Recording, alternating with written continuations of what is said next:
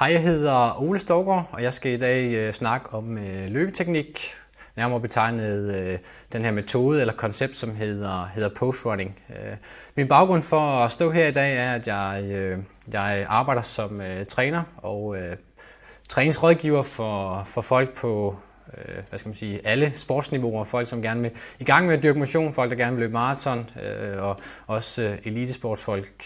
Øh, min baggrund for at gøre det, det er egentlig, at jeg har en, øh, en øh, lang karriere som elitetriatlet. Startede i 1993 og dyrkede det på højeste niveau frem til øh, 2006, hvor jeg, hvor jeg indstillede karrieren. Øh, Sideløbende med det, der har jeg taget en øh, kandidatgrad i idræt og sundhed fra Syddansk Universitet, og mit fokus der var idrætsfysiologi og præstationsoptimering.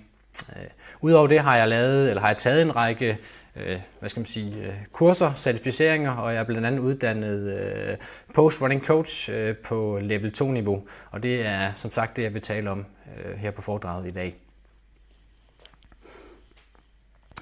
Post-running det er udviklet af en mand fra Sovjetunionen, dr. Nikolas Romanov, og tilbage i, i 70'erne.